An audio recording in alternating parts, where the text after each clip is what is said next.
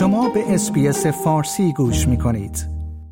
مدتی است که موضوع افزایش هزینه های زندگی به لیست دقدقه های مردم استرالیا اضافه شده است. اما شما به عنوان یک شهروند در زندگی روزمره خود برای کاهش هزینه ها و به عبارت دیگر پسنداز بیشتر در هزینه ها چه کارهایی باید انجام دهید؟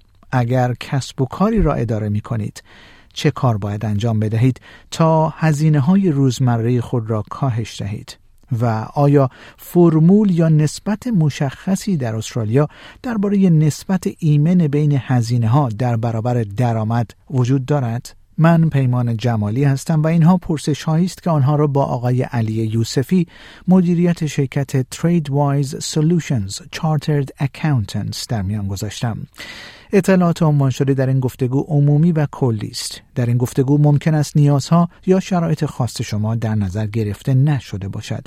بنابراین شما باید پیش از هر گونه تصمیم گیری مشاوره تخصصی دریافت کنید.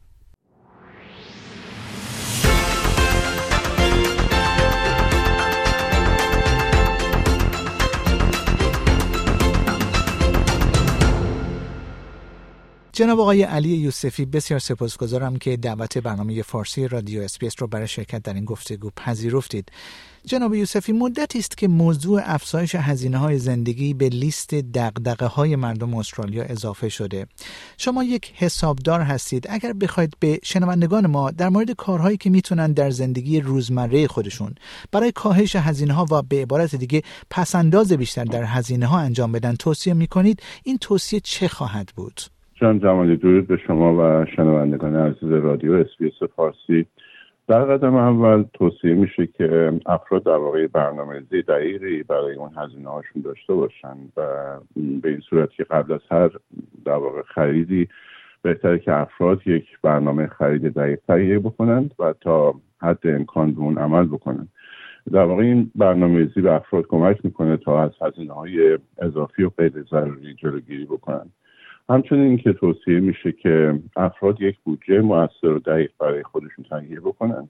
در واقع این برنامه به افراد کمک می‌کنه تا آگاهی دقیقتری از اون جریان درآمد و هزینه خودشون داشته باشن و در صورت نیاز بتونن در واقع اون بهبودهای لازم رو اعمال بکنن. همچنین که جان جمالی استفاده از تخفیفات ویژه فروشگاهی گاهن یکی از راههایی بوده که به افراد در واقع در کاهشون هزینه هاشون کمک کرده. به خصوص زمانی که افراد خریدهای ضروری خودشون رو انجام میدن بنابراین در واقع پیشنهاد میشه که افراد در صورت امکان در واقع امکان خریدهای خودشون رو با اون فروشگاهی انجام بدن که تخفیفات و پیشنهادات ویژه‌ای به اون در واقع به مشتریاشون ارائه میدن. استفاده این تخفیفات این امکان رو به اون افراد میده تا هزینه خودشون رو به شکل موثری کاهش بدن. جان جان یکی از نکات مهم مدیریت مالی در واقع پرداخت به موقع بدهی هایی مانند بدهی های کارت های اعتباری هستش. همونطور که می‌دونید این روزها نرخ بهره خیلی بالا هستش و در واقع پرداخت به موقع بدهی های بانکی مثل بدهی های کارت اعتباری باعث جلوگیری از پرداخت هزینه های اضافی بهره و در نتیجه کاهش کلی هزینه ها میشه. و همچنین که برای مدیریت مالی بهینه در واقع توصیه میشه که افراد از اپلیکیشن های بانکی موبایل یا ابزارهای مدیریت مالی آنلاین استفاده بکنن.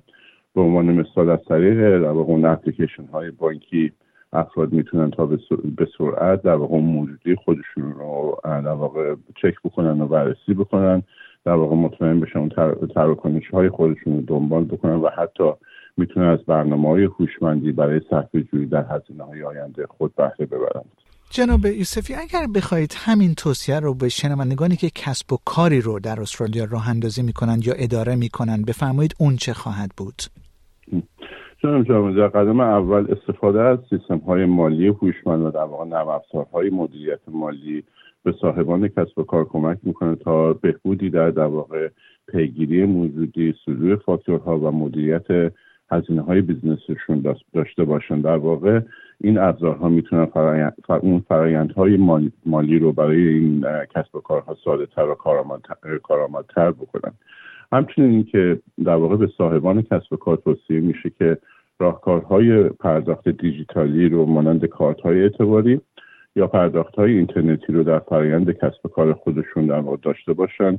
این ابزارها به اونها کمک می‌کنه تا تراکنش های سریعتر و مطمئنتری رو و همچنین در واقع از اون ریسک های نقدینگی و نقل و انتقال پول نقد کاسته بشه. مطالعات نشون داده که استفاده از تکنولوژی برای افزایش حضور آنلاین مخصوصا این روزها در واقع به یک کسب و کار می‌تونه به صورت بالقوه منجر به جلب مشتریان جدید تبلیغات موثرتر و افزایش فروش بشه. در واقع سایت های مدیریت محتوا و راهکارهای تجارت الکترونیکی مانند فروشگاه های آنلاین می‌تونه به کسب و کار در واقع به کسب و کارها در واقع خیلی کمک بکنه و اونها رو به یک سطح بالاتری نسبت به دیگر رقباشون که در اون حوزه مشابه فعالیت می‌کنن برسونه.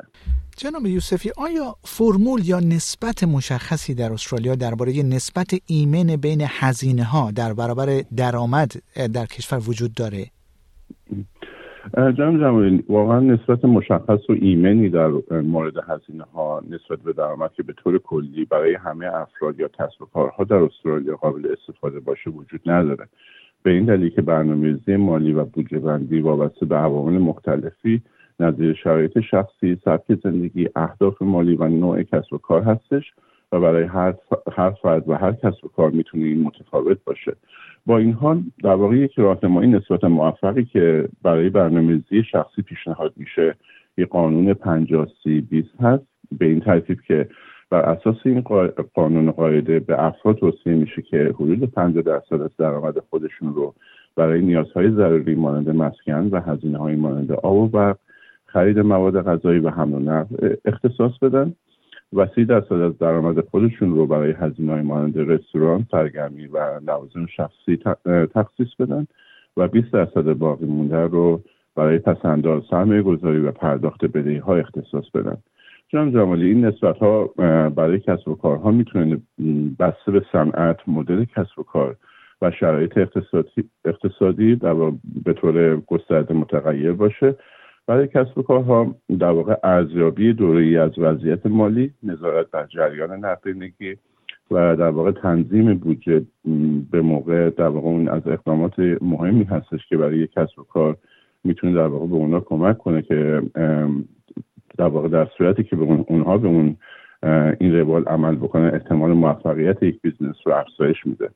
همونطور که اشاره شد جناب جمالی افراد توجه داشته باشن که شرایط اقتصادی و توصیه های مالی در واقع برای هر فرد و هر کسب و کار ممکنه متفاوت باشه بنابراین توصیه میشه که افراد با مشاور مالی و حسابدار خودشون مشورت کنن تا بتونن بهترین برنامه‌ریزی ممکن رو بر اساس وضعیت خاصشون و همچنین شرایط و محیط اقتصادی فعلی دریافت بکنند. جناب آقای علی یوسفی بسیار سپاسگزارم که وقتتون رو به برنامه فارسی رادیو SBS دادید. ممنون از دعوتتون جناب جمالی like share comment SBS فارسی را در فیسبوک دنبال کنید.